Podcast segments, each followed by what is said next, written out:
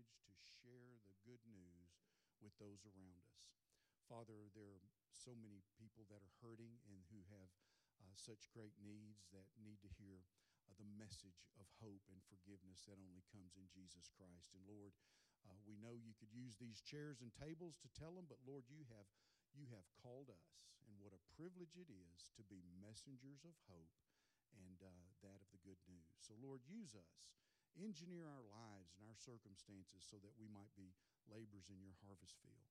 Father, we pray for all the activities and studies and, and um, rehearsals that are going on on campus tonight. We ask that your Holy Spirit be present in each and every one of them. And Lord, um, we pray that uh, your body would be built up here at Hunters Glen and that uh, this next Lord's Day we would look forward to to the, the message of the gospel being proclaimed and the worship that we have together, Lord, would be just uh, exciting and wonderful. And Lord, we would be uh, encouraged to invite our friends to come be with us and to share this time of worship with us. So, Lord, between now and Sunday, use us, guide us. Lord, tonight uh, we thank you for our study. Uh, guide the pastor, speak through him, and uh, we thank you for uh, tonight. Help us to be not just hearers of the word, but doers of the word as well. For we pray in Jesus' name. Amen. Thank you, Jody. I appreciate always how he says the pastor. Have you noticed that? For how many years did you serve with Dr. Criswell? Five years, uh, Jody served under the leadership of Dr. W.A. Criswell. And as everybody knows, Dr. Criswell was always referred to as the pastor. And he has just kind of kept that through the years. And he has attributed that to me, which I don't stand even in Dr. Criswell's shadow. So I always appreciate how he says the pastor, but I'm just a pastor, not the pastor. But anyway, for those of you that ever wondered why Jody uses that phrase, it's because he served under the pastor who is now with Jesus. But uh, anyway, yeah, what, that's right. There you go. Uh, well, tonight, I'm glad that y'all have come, and I hope that you'll continue to come back as the fall schedule gets busier and busier. I know that it's kind of tough on Wednesday nights to come and, and join us, but as we have been over the last few weeks surveying together questions that every Christian needs to know how to answer. And, uh, and, and actually, we could flip that around, as we have said. It is also questions that non Christians ask. And they go hand in hand because if a non Christian asks a question, the Christian needs to be able to answer that question. And so we've been kind of walking our way through these questions in no real particular order, uh, but we've been walking our way through these questions. Last week, as we talked about can we trust our Bible, we went through a lot of material, and I faced a lot of scrutiny from this illustrious congregation on Wednesday night because I did not give you a handout. And so tonight, so I don't have to face the wrath of the Wednesday night crowd, I have provided for you a handout on your table, and it will provide for you a good and fitting, what's that? Only one copy. Well, there's others. These, this folks up here, they won't share. Uh, yeah, Tony won't share. He's, he's, he's stingy. Uh, but, uh, but, but we, have, we have copies for you if you don't have any. And uh, what I tried to do is just to give you a summary tonight of what we're going to talk about. And so these are the bullet points. If you just read this summary, uh, then you can just read it quickly and get up and leave. You don't have to listen to me. Uh, but uh, so, but but tonight we're going to try to answer the question: is the tomb really empty? Now, I've, I've been to the Holy Land. Some of y'all have been there. Uh, there is a debate as to where the actual uh, crucifixion site would be between one of two places and, and where the tomb would have been. And uh, um, I, I, do know this that I've been to both locations, the Church of the Holy Sepulchre, and I've been to the Garden Tomb, and I can tell you without hesitancy that both of those tombs are empty. Uh, they have not found a body of Jesus, and uh, they're not going to. But it doesn't keep people from asking the question is the resurrection fact or fiction? And so we're going to walk through a, a, a, little presentation tonight and try to answer that question in a little bit of a different way. Let me tell you that there is no shortage of material available, no shortage of material that you can get your hands on that will dive into this subject uh, in tremendous depth. I can tell you that Josh McDowell has written extensively on it in his Evidence That Demands a Verdict. He has actually writ, written a book in defense of the resurrection. If you read Lee Strobel, he has written a book called The Case for Christ. Uh, there are numerous works that are available, and most of the works that you'll read, most of the books you'll read, uh, will all basically walk through the arguments that we're going to walk through tonight. And so we're going to look tonight at a particular argument that, that is based on evidence, and I'll, I'll get into that in just a moment. And really, I'm indebted to Josh McDowell, who has done extensive research on this subject as we walk through this presentation tonight uh, that you'll see. But I wanted to give you a little introduction uh, from Josh McDowell.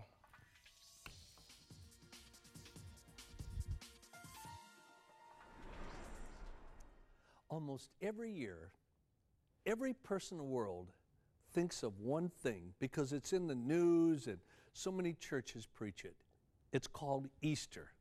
You know, Christians celebrate the resurrection of Jesus Christ, which we call Easter.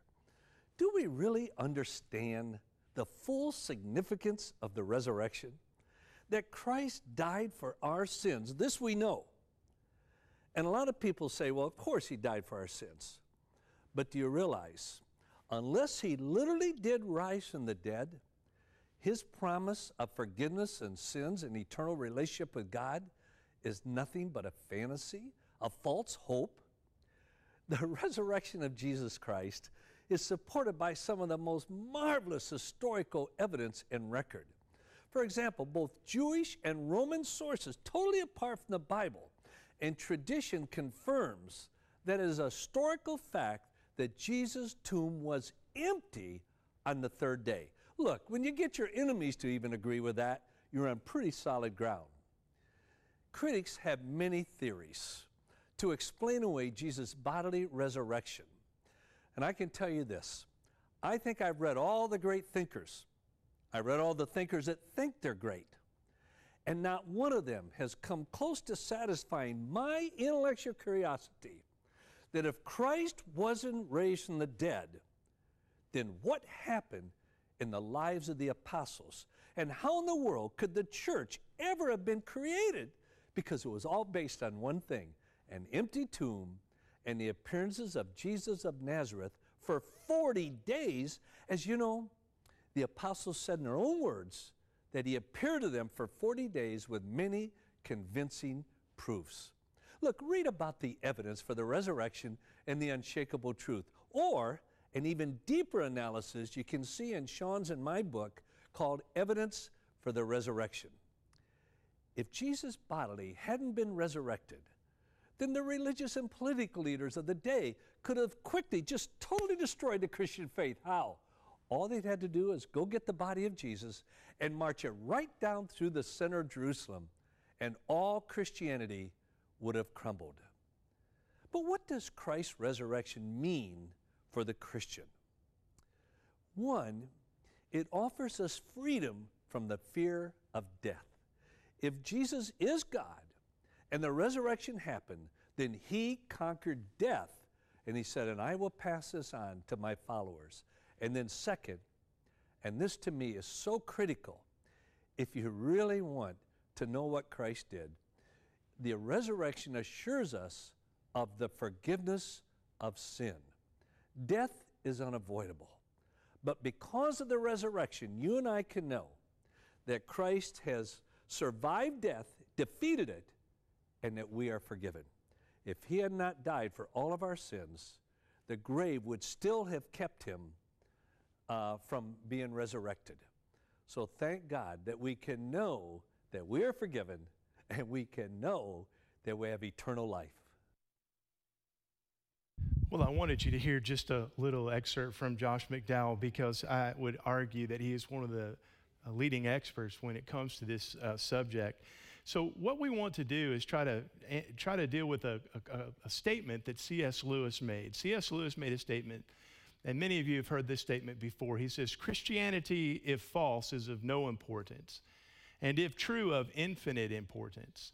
But one thing it cannot be is moderately important. So either Christianity is false, and if it's false, then we might as well all go and do something else with our time and our money and our gifts and our talents.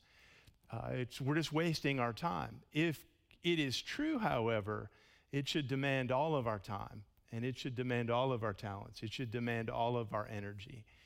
Unfortunately, the way that many people who call themselves Christians treat it is moderately important. It's just a, an addendum, it's a side uh, issue in their life. So, we want to try to understand then the truths of our faith. That's why we've been doing this on Wednesday nights. Can we truly believe in the faith that we, that we profess? Somebody once said that Christianity is not a leap of faith or a leap into darkness based on faith, but it's a step into the light because the evidence of the Christian faith is there. And we want to walk through some of that tonight. There are some theories that have been proposed through the years. These will not be uh, unfamiliar to some of us, maybe to others it, they will be, concerning the resurrection. And I'll just kind of touch on them. We're not going to spend a lot of time on them. Uh, the first theory that has been uh, proffered through the years, through the centuries, is that the body of Jesus was stolen. Um, and when the disciples went to the tomb, the reason there was no body is because the body was stolen.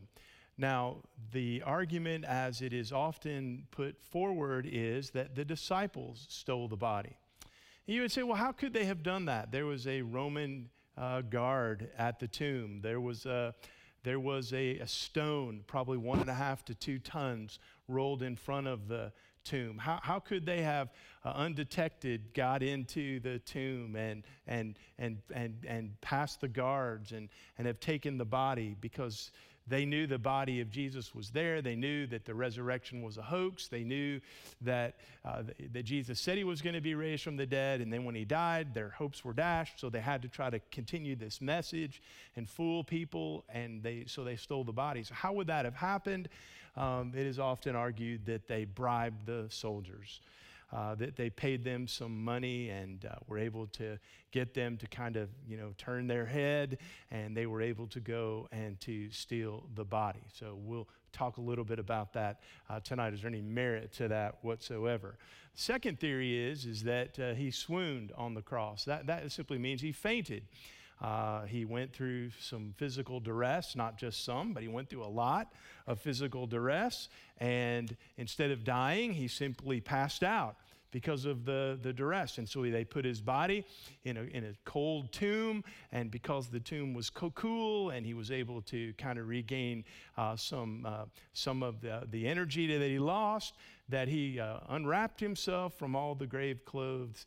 He laid them aside very neatly in a pile. He rolled a two ton stone away, and he walked past Roman guards who were supposed to guard him with their life. And if they let him escape would have been instantly killed because that's what the roman were expected to do. They were expected to do the job. So there are those that suggest the swoon theory. Of course that doesn't make any sense does it uh, that uh, that uh, uh how could that possibly happen another theory is that the romans or the jews stole the body now not the disciples but it, were, it was the romans uh, or the Jewish people. We're not going to get into this beyond the disciples. We're not going to get into this in great detail, but this makes no sense. What purpose, possibly at all, could they have for stealing the body, uh, for hiding the body? Remember what Josh McDowell said uh, that given the fervor that began to come about. Uh, not too long after the resurrection, all they had to do to put the, light, the, the fire out would be to pr- pr- produce a body. And then lastly, uh, and there, there's several others of these, but I'm just giving you four of the prominent ones. The disciples went to the wrong tomb. Uh, now, you know, you, you could say, well, maybe, you know, it, very early in the morning, you know, the ladies, when they went to the tomb, they, they went uh, to the wrong tomb. But do you think that the others would have done the same? And, and it just doesn't make any sense. But there have been theories uh, through the ages that have been raised to try to uh, explain how this resurrection occurred. Um, and in reality, if you think about it, you have to try to explain it if you don't have a worldview that believes in miracles. If your worldview is a naturalistic worldview, where only things that can be explained scientifically are true, and things that can't be explained scientifically or reproduced scientifically, those things aren't true. If that's your theory and that's your belief, uh, then you're going to have to try to find some type of alternative to a resurrection because we know that people don't walk out of tombs. Dead people don't walk again. When you die, you die. Uh, and so you're going to have to come up with some theory. So if you think, well, maybe he didn't die and he just kind of came back to life, then, then you'll be in the swoon theory. If you believe that he died, but there was a reason why the disciples didn't want there to be a body produced, because that was the message that they were uh, going to proclaim, then you'll uh, begin to try to find a way for them to steal the body, and, and, and so on. And so you have to try to find some explanation for it because Otherwise, you have to conclude the only logical conclusion that you can make, and that is that he was actually raised from the dead. And so there's, there's a lot at stake in the resurrection battle. And that's why just about every Easter you'll see some article that will come out. There'll be some attack towards Christianity uh, that, will be, uh, th- that will be in the news. It, this has been for um, 2,000 years. And again, there's a lot at stake here. So, we want to talk a little bit about evidence. Now, when we talk about the resurrection, is there evidence? And there are two types of evidence, right? There's direct evidence and then there's circumstantial evidence. Uh, now, before we get into the differences between the two of those, let me just tell you that there is a branch of philosophy or a branch of apologetics defending the faith called evidentialism. Evidentialism says that if you can show proof of something, if you can give evidence of something, then you can believe in that something.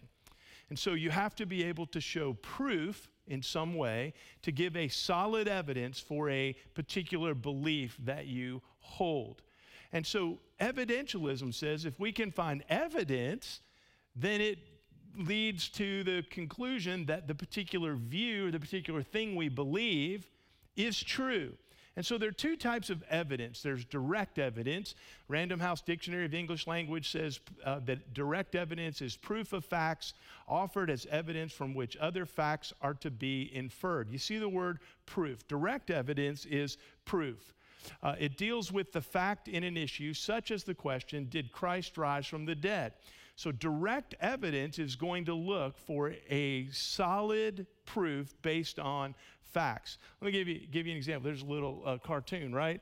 There is a, a murder that took place. There is a witness up in the room that saw the murder take place. This would be an example of direct evidence. You saw something happen, and you can verify and testify to it because you saw it literally with your own eyes. Direct evidence will be based on a testimony of a witness who saw a robber, in this case, pull out a gun and shoot a witness.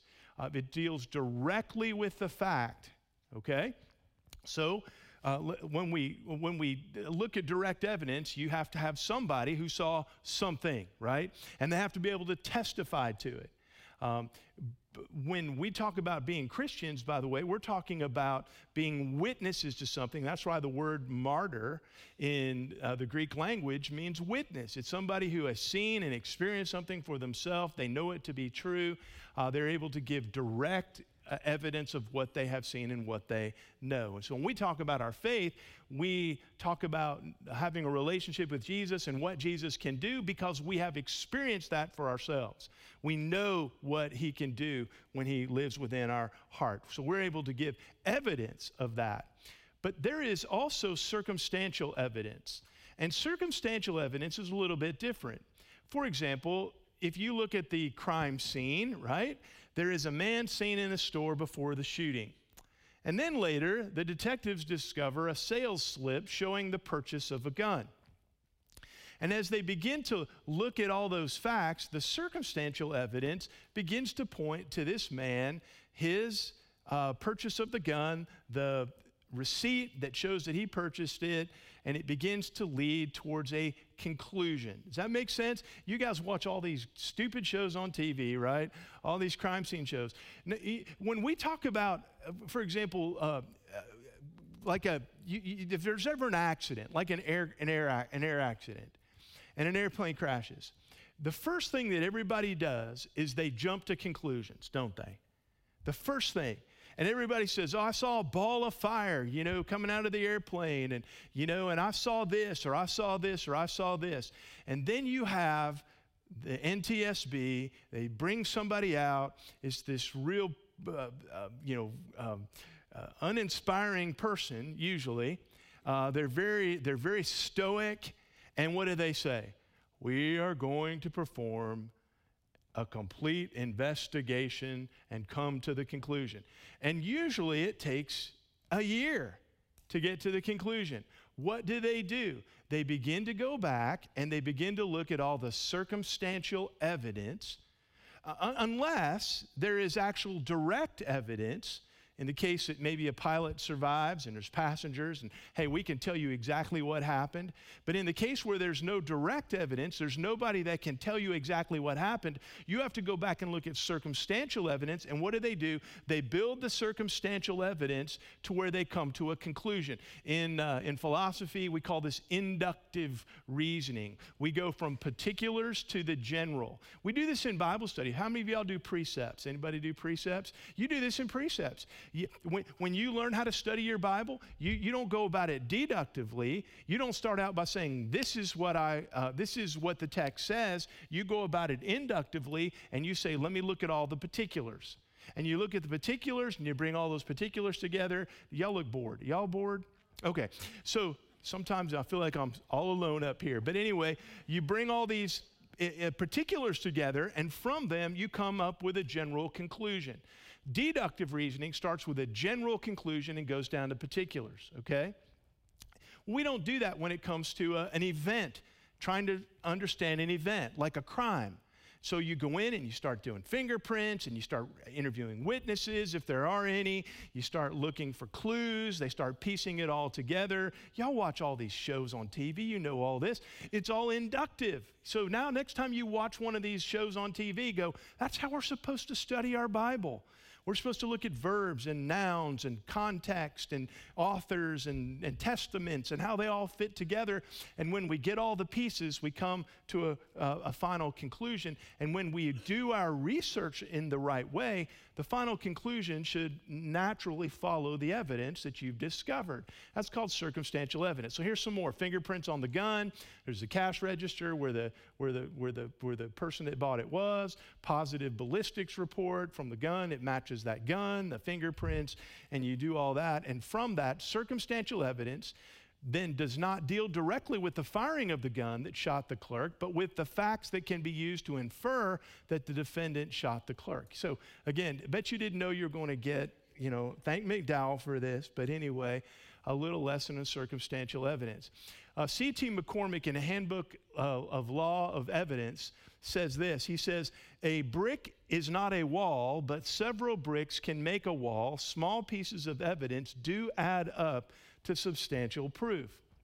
And so, again, what you're trying to do is you're trying to look at the pieces to get to the final conclusion. Again, it's called inductive study. So, let's look at some circumstantial evidence uh, for the resurrection. And McDowell is really helpful here. So, circumstantial evidence, let's talk about number one, the church. The church.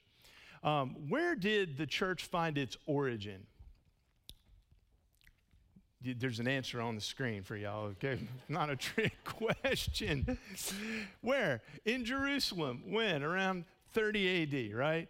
Uh, there's some debate as to when the actual launch of the church was, but I think you know you could succinctly and safely say the church found its origin in Jerusalem around 30 AD, uh, the very city where Jesus was crucified and buried. Now, why is that important when it comes to the resurrection? Well, what was the foundation of the church? Here's another question for you, okay? All right. What's the foundation of the church? Was the preaching of the resurrection, right? So when you think about how the church was established and the message that the early church proclaimed, the central message, the foundational message, it was about the resurrection. I'm going to give you some examples of that in a second. We're going to look at some scriptures. But think about it this way Remember in the book of First Thessalonians in chapter 4, the Apostle Paul was writing to the Thessalonians and he said, You guys have lost hope, you're grieving because you have fellow Christians in your church who have died, and you're afraid that they're going to miss out on the glorious return of Christ and, and, and the assembling of all the saints together. Even if you don't know what I'm talking about, just shake your head, it makes me feel better. And so Paul was writing to them and he was saying, Listen, I'm writing this to you. You don't have hope, but listen, you should have hope. And then he makes a statement in 1 Thessalonians chapter 4, verses 13 through 17. He says, If we believe that Jesus died and was raised again, even so, God will bring with him those who have died in Christ. Okay, that's a paraphrase.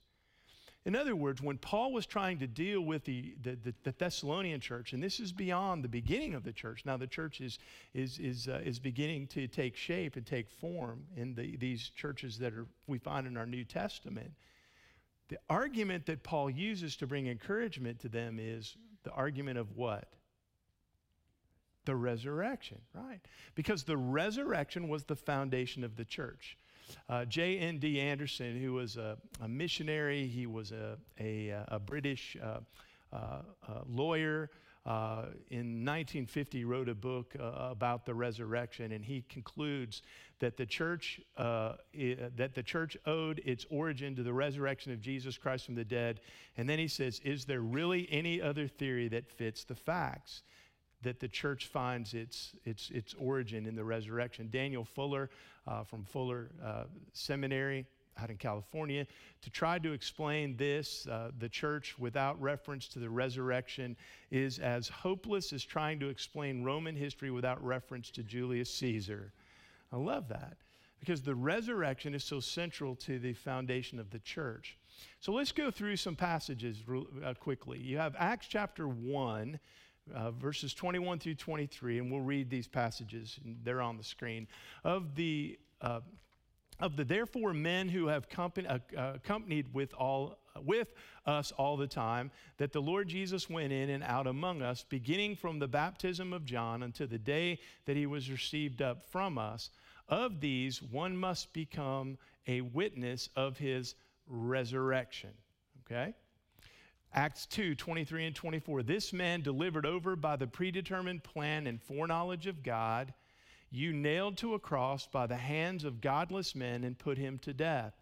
But this is Peter's message at Pentecost, if you uh, recall chapter 2 of Acts. But God raised him up again, putting an end to the agony of death, since it is impossible for him to be held in its power. This Jesus God raised up again, to which we are all witnesses. Again, you see the central message. Acts 3 you rejected this holy, righteous one and instead demanded the release of a murderer. You killed the author of life, but God raised him to life, and we are witnesses of this fact. For you first, God raised up his servant, is Acts 3:26, and sent him to bless you by turning every one of you from your wicked ways. Let it be known to all of you and to all people of Israel that by the name of Jesus Christ, the Nazarene, whom you crucified, but whom God raised up from the dead, by this name, this uh, man stands before you in good health. Remember, this was Peter and John at the temple when they healed the, the, the lame man at the temple, and they were responding to the questions. How were you able to do this? And their response is, It's by Jesus of Nazareth. But notice how they don't leave it there. They say, the one whom you crucified and the one whom God raised. Acts 10. We are witnesses of everything he did in the country of the Jews and in Jerusalem. They killed him by hanging him on a tree, but God raised him from the dead and caused him to be seen. He was not seen by all the people, but by witnesses whom God had already chosen uh, by us who ate and drank with him after he arose from the dead. Again, you see the, the, the, theme in, in the book of Acts as the church is beginning to take shape, this very young church. What's the theme? The theme is the resurrection of Jesus from the dead. So, uh, again, just as a, as a way to understand the foundation of the church, which began in Jerusalem, right? What happened in Jerusalem? Crucifixion, resurrection. Becomes the central theme of the church's message going forward. They keep going back to that event. So you might say, Well, I don't believe that that event happened, but I will tell you that the early church believed that it happened, and it formed the foundation of everything that they proclaimed. Every opportunity in the message they proclaimed was, uh, uh, was taken advantage of to bring it back to the resurrection. Circumstantial evidence number two Sunday worship, and we'll just touch on this. Um, when you think about, uh, for, I'll just give you a passage out of Hebrews. This is one that we, we often cite when we talk about worship. Let us consider how we may spur one another on toward love and good deeds. Let us not give up meeting together. Now, why did the church move worship from Saturday, Sabbath, to Sunday, the first day of the week? Why, did, why do you think that happens? Very simple answer. What happened on the first day of the week? The resurrection happened, right? Well, John 20, verse 20, uh, John 20, verse 1 says, On the first day of the week, when they went to the tomb, he was not there. He had been raised from the dead. Well, as the church begins to understand and come to grips with the reality of the message that Jesus was telling them when he was alive, it says after six days, you go to the seventh day again the next week, what did the church do? They gathered together again. By the time you get to the book of Revelation, in Revelation chapter 1 and verse 10, John says that he was in the Spirit on the Lord's day, the first day of the week. They started calling Sunday, the first day of the week, the Lord's day. In Acts chapter 2, verses 1 through 36, we read part of that. When did the Spirit of God come upon the church? On the Lord's day, on the first day of the week. You see, we're just going to touch on this, but it's important to understand the church knew that something happened on the first day of the week. It, they knew that something happened on the first day of the week that formed the foundation of their proclamation, but it also began to form the day in which they gathered for worship. Okay? So don't think that somebody was sitting around in a, you know, a, a church business meeting and they were like, you know, we are meeting on Saturday, but I think we'd get more people if we met on Sunday. Why don't we move the day to Sunday? You know, there was a reason why they chose to start worshiping on Sunday because Sunday, the first day of the week, was Resurrection Sunday.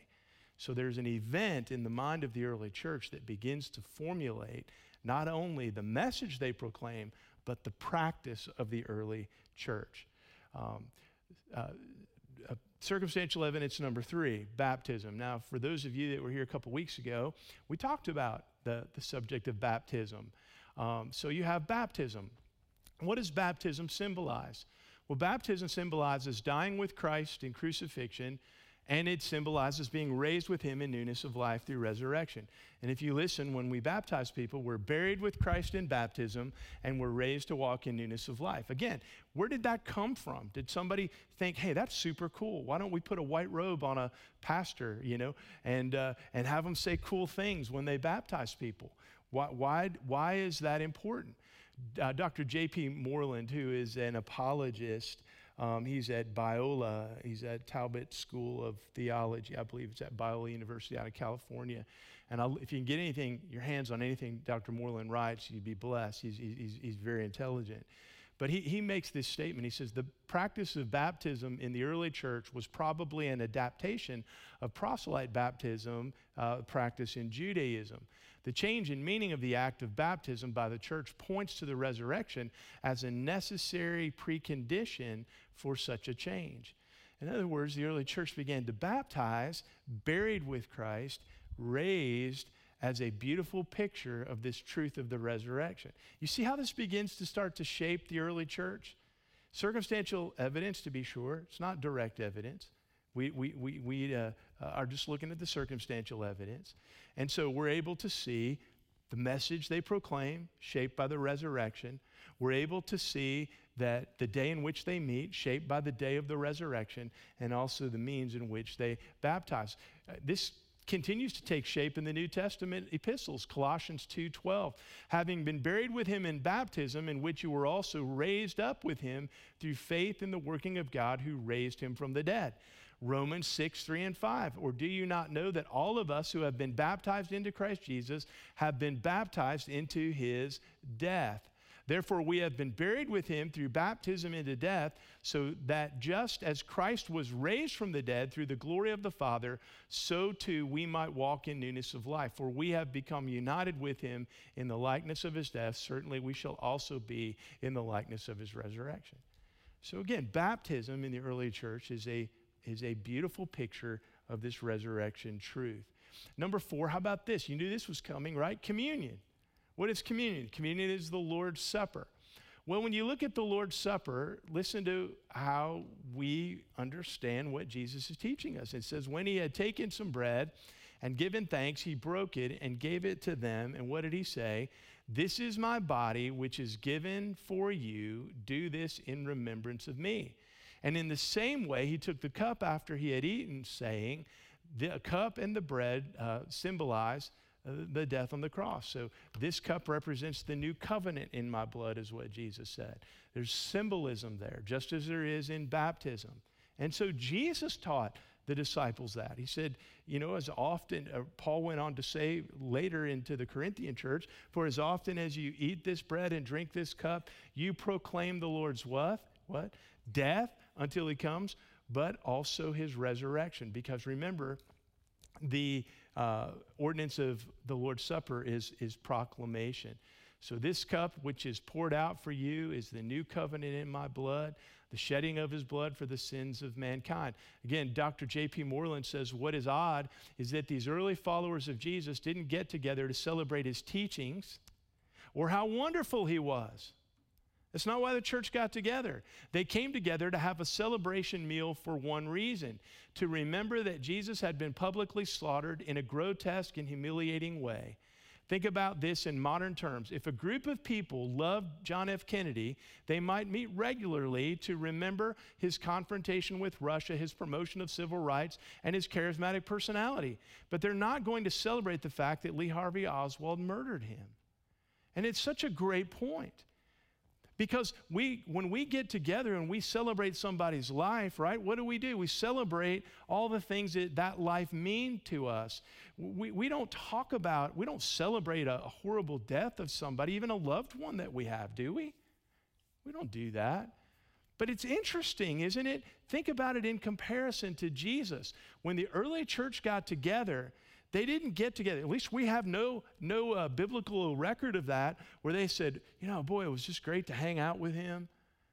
I mean, it, it was wonderful. Now, listen, they talked about uh, the, the, the, love that he had for people, and, and the Bible gives us uh, stories and uh, biblical narratives of how he interacted with people. But the early church, when they went to proclaim a message, okay, and the message was focal, they weren't talking about, hey, he, is a, he was a super cool guy. He, he was a lot of fun. Boy, I mean, they didn't talk about all of that. What did they, what was the focal point of their proclamation? Burial, death, burial, resurrection, right? So again, what understanding should we walk away with? Well, Paul says it in 1 Corinthians 11. 23 and 26, he says, For this is what the Lord himself said, and I'll pass it on to you just as I received it, that the night that he was betrayed, he took a loaf of bread, and when he had given thanks, he broke it and said, This is my body which is given for you. Do this in remembrance of me. In the same way, he took the cup after supper, saying, This cup is the new covenant between God and you, sealed by the shedding of my blood. So, um, again, you get the picture? Circumstantial evidence. It began to shape everything about the New Testament church. Let me just step back for a moment and say, parenthetically for us, and I've said this before the longer that we are Christians, the, the, the less likely we are to talk about what it felt like to be lost and how grateful we were to be redeemed. It's just an unfortunate thing. You get around new Christians, and that's a great reason why Lord, give us more people that are being saved and let us see salvations because salvations bring about incredible joy and life in a church because people who were lost and then saved understand and know what it felt like to be lost and then saved. And, and it's so new to them and fresh. the longer that we're Christians, the less likely we are to get excited about being Christians. It's just a fact. And that's why we grow cold and stale in our faith. And we begin to take things that really don't matter, but they over time begin to matter to us, and we make them into like pillars of our faith. Preferential things, and I'm not getting into all that tonight. You can figure out whatever it is you want to figure out. But that's what happens. And we start talking about everything else, and we unknowingly, maybe, unwittingly, begin not to talk about what is the heart of our faith, the central aspect of our faith, and that is the resurrection. That's, that, that's the shed blood of Christ on our behalf, his resurrection, the transformation that takes place in a person's heart.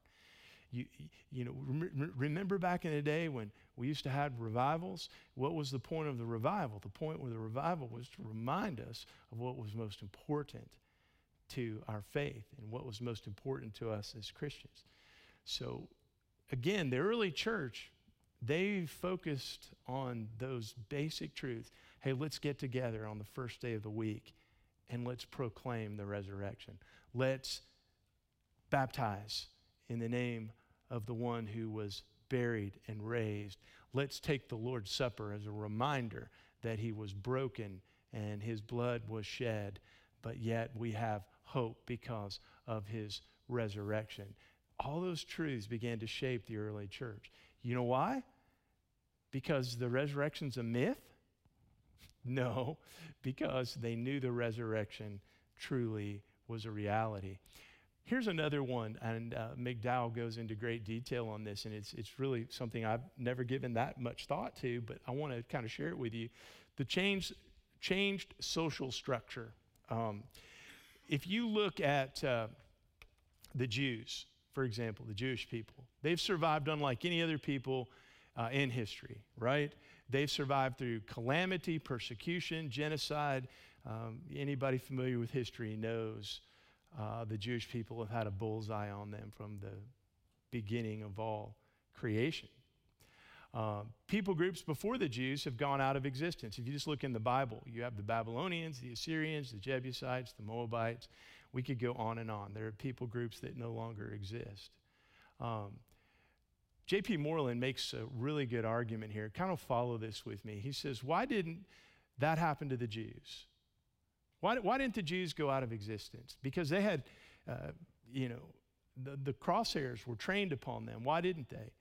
Well, he, he, he gives some arguments. He says social structures that gave them national identity were very important to them.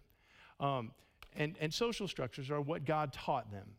Okay? So you go to the Old Testament and you see God gives them laws and He gives them practices and He gives them social structures. And those were very part of who the Jewish people were. Uh, number two, Jews would pass structures down to their children, right? Deuteronomy 6, right? You shall teach these things diligently to your children. When your children ask you, what is the meaning of the statutes, the commandments, and the judgments, send them to church and let the church teach them. No, you tell them. You tell them. So moms and dads would teach their children when you lie at night and when you walk along the way and when you sit down. Put them on the doorpost of your house and on your gates, you know. Uh, let, let them be central to who you are. And then they would celebrate them in the synagogue meetings every Sabbath. They would read uh, from the Old Testament, they would uh, celebrate those things. Um, they would uh, reinforce them with rituals. Uh, you know, the, the, Jewish people have many feasts and um, that, that are very, very meaningful, even to this day, actually uh, the, the, the, the, Jewish feasts and the rituals. They believed institutions were entrusted to them by God. Uh, they believed that to abandon these institutions would risk their souls being damned to hell after death. Now, again, we, we, we, could, we could kind of poke some holes in some of all that, but for the Jewish people, their identity was wrapped up in, in their structure of, as God's people, right? Um, not perfect. Um, but then look at the historical context. There's a rabbi named Jesus, and he appears from a lower class religion, okay? He's not, he, he, he's, he's, not, he's, not, he's not proclaiming Judaism like the Jewish people would have. And he, and he comes on the scene, and, and as quickly as he comes on the scene, he disappears. So he's, he's there for three years. He gathers a following of lower middle class people.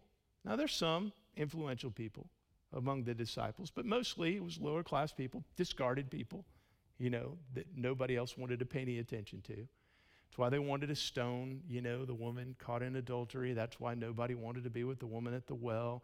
That's why they would walk by the blind, the blind Bartimaeus. You know, nobody wanted to be around them. And so what happened? He got in trouble, right? He, this is the gospel, right? He got in trouble. And then he was executed with about 30,000 Jewish men in this time period. Uh, there were a lot of executions, a lot of people who uh, stepped outside of, of, of, of, what the social customs were. But he was executed. He was one among many, but he was executed. Five weeks after the crucifixion, okay, there are 10,000 plus Jews that are following him. And they claim he's the initiator of a new religion. All right? So you got to put yourself in the Jewish context. This guy who flashes on the scene is now the leader of this new religion, and people are willing to give up and alter their social institutions because uh, that they had been taught from childhood because they believe there's something about this guy that merits that kind of loyalty. Right? Uh, y'all still with me? I know it's late. We're almost done. Uh, we're going to continue next week because we're not going to get through it all. But, but so, so you, have, you have this whole structure of Judaism that's kind of, kind of thrown into turmoil. No wonder the Jewish authorities were all uh, about getting rid of him. But now, but they couldn't get rid of him because now you've got people that are willing to abandon. And just think about it this way: one of the struggles that we have in evangelism and missions is when we go into a Muslim country or we, we go into a Hindu country and you share the gospel. For people to embrace the gospel uh, of Jesus, they have to turn to Christ, and it means turning away from what they had been taught all of their life.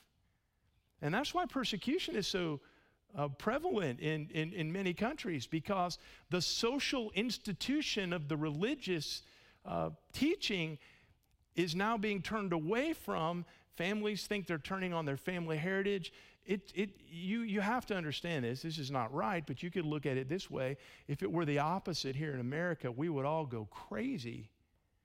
If, if you know, we're, we're a Christian nation, why are people turning away from what we were always taught? You know? We, we still do. We go crazy over that. So, why did all these people then begin to follow him? Well, Dr. Barry Leventhal of Southern Evangelical Seminary says Does the supporting evidence above point to the unique space time resurrection of Yeshua the Messiah?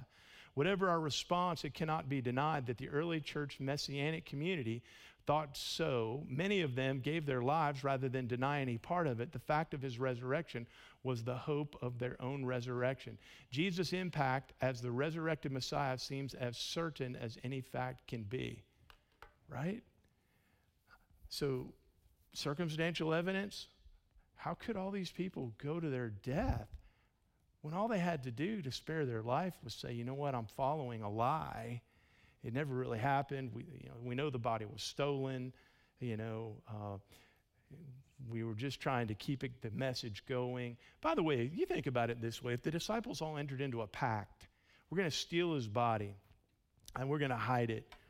Do you think you could hold that secret if that was the case?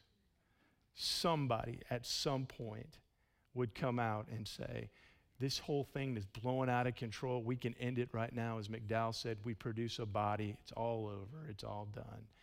It's not. Number six, change lives change lives.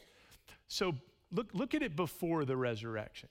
Th- think about the disciples before the resurrection.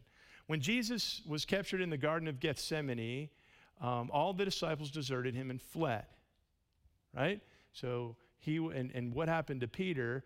Peter denied him three times. He followed from a distance. He, you know, hey, do you know this guy? I don't know who he is. I'm telling you, I don't know him, right? After Christ was crucified, the fearful disciples hid themselves in an upper room and locked the doors. Disciples were also skeptical when they first heard about the empty tomb. Uh, if you think about it, you know, they were like, What? What are you talking about? Remember, they had to go see for themselves. They, they were still skeptical about it. And even on the first day, when the two, two disciples were walking along the road to Emmaus, and Jesus came and walked with them, what does the scripture say? They were saying, Well, we were still hoping it was he that was going to redeem Israel, but after all, it's the third day. And some of the women went to the tomb. They didn't, there's, there's tremendous skepticism in those two disciples. So even the disciples before were very skeptical. Um, one refused to believe until personally he touched Jesus' wounds. We all know that was Peter, right? No, it's Thomas. I'm just saying if you're awake. So one refused to believe till he personally touched his wounds. Okay? This is before the resurrection.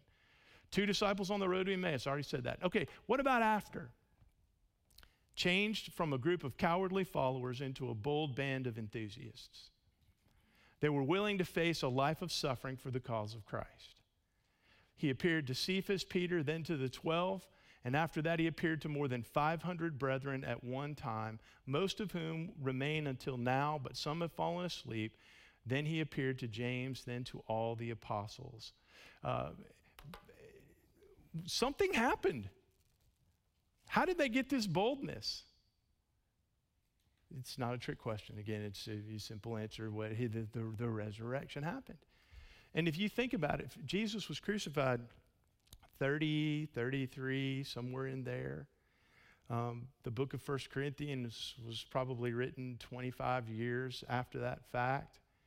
So when Paul writes, most of whom remain until now, but some have fallen asleep, who is he talking about, most of whom remain? He appeared to more than 500 brethren at one time. It is entirely plausible and most likely that when Paul said that, he was basically saying, You can go and ask some firsthand witnesses that they saw him. So he was saying there's some direct evidence there. You want to go see if he's been raised? There's some people that will tell you we saw him. Uh, just as a note, there's you have to explain that away too, right? You have to explain this away. And so, how do skeptics through the centuries explain this away? They say that they had, it was a case of mistaken identity. They just thought they saw Jesus, but it was somebody who looked like Jesus, right? Uh, then there are others who say they were hallucinating because they were so intoxicated with this message that Jesus preached that they were hallucinating and they really thought they saw him, but they didn't see him. And again, you have to try to explain that away. And then lastly, we have more. We'll go get into these next week talking about prophecy, but change lives. What about his family? Um, remember how Jesus' family uh, responded to him? Um, for, like, for example, in Mark 6 3, we read about his family. Is this not the carpenter, the son of Mary, and the brother of James and Joseph, Judas and Simon? And are not his sisters here with us? And they took offense at him. Remember that? Um, Matthew gives us this uh, uh, perspective on his family. Is not this the carpenter's son? Is not his mother called Mary and his brothers James, Joseph, Simon, and Judas, and his sisters? Are they not with us? Where did he get these mighty things? John 2.12, and after this he went down to Capernaum, he and his mother and his brothers and, and disciples. So we, we know that, that, that he had extended family. Um, and they stayed there a few days, for not even his brothers were believing in him. Okay? So his own family was like, no, we're not buying all of this. Okay?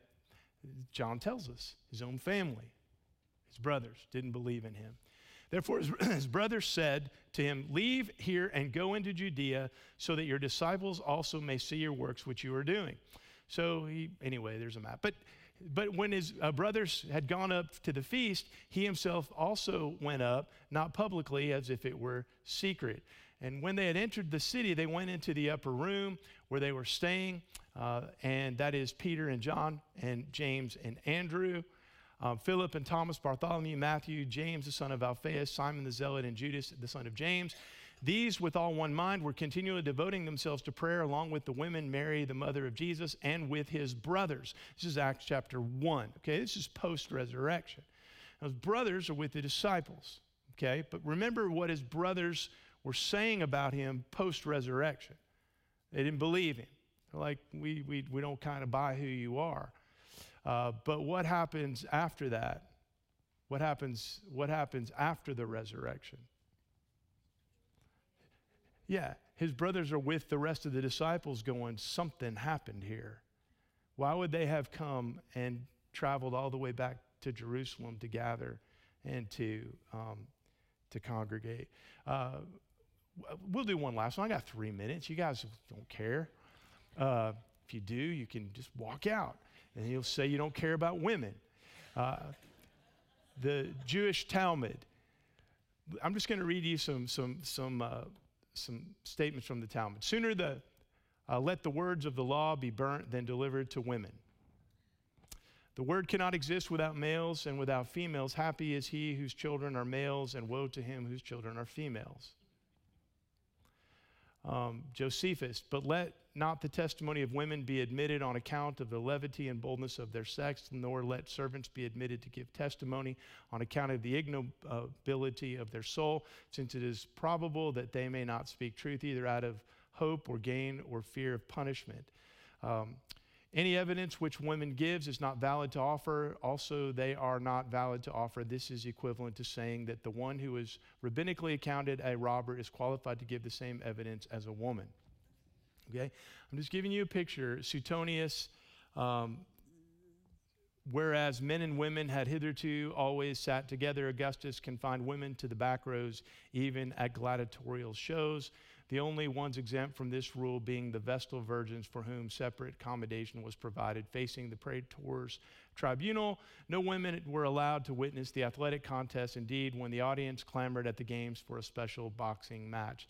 His appointment as chief priest, Augustus postponed this until earlier the next morning and issued a proclamation to the effect that it was the chief priest's desire that women should not attend theater before 10 o'clock.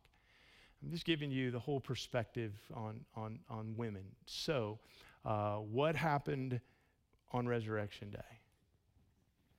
Who were the first eyewitnesses? And who did the women go and tell? The other guys. And guess what? What's recorded in the New Testament? That the women's testimony is what?